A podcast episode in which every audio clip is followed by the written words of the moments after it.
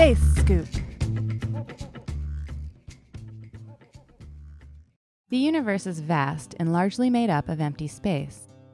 But cosmic collisions still happen, pretty often. Take the galaxy in this picture. It looks like a giant target board.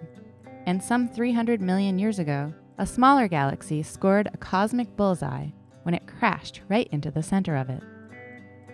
This galaxy began its life as a spiral galaxy.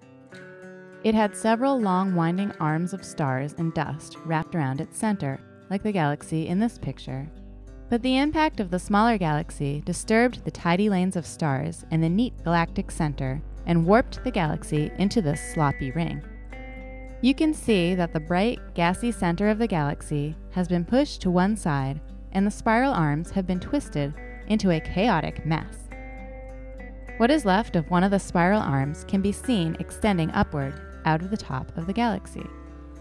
The collision also set off a ripple effect, like when you throw a pebble into a still lake.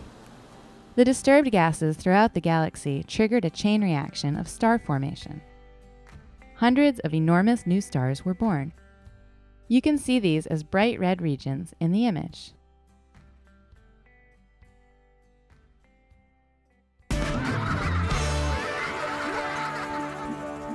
Space Scoop is brought to you by NASA's Chandra X ray Observatory and Universe Awareness.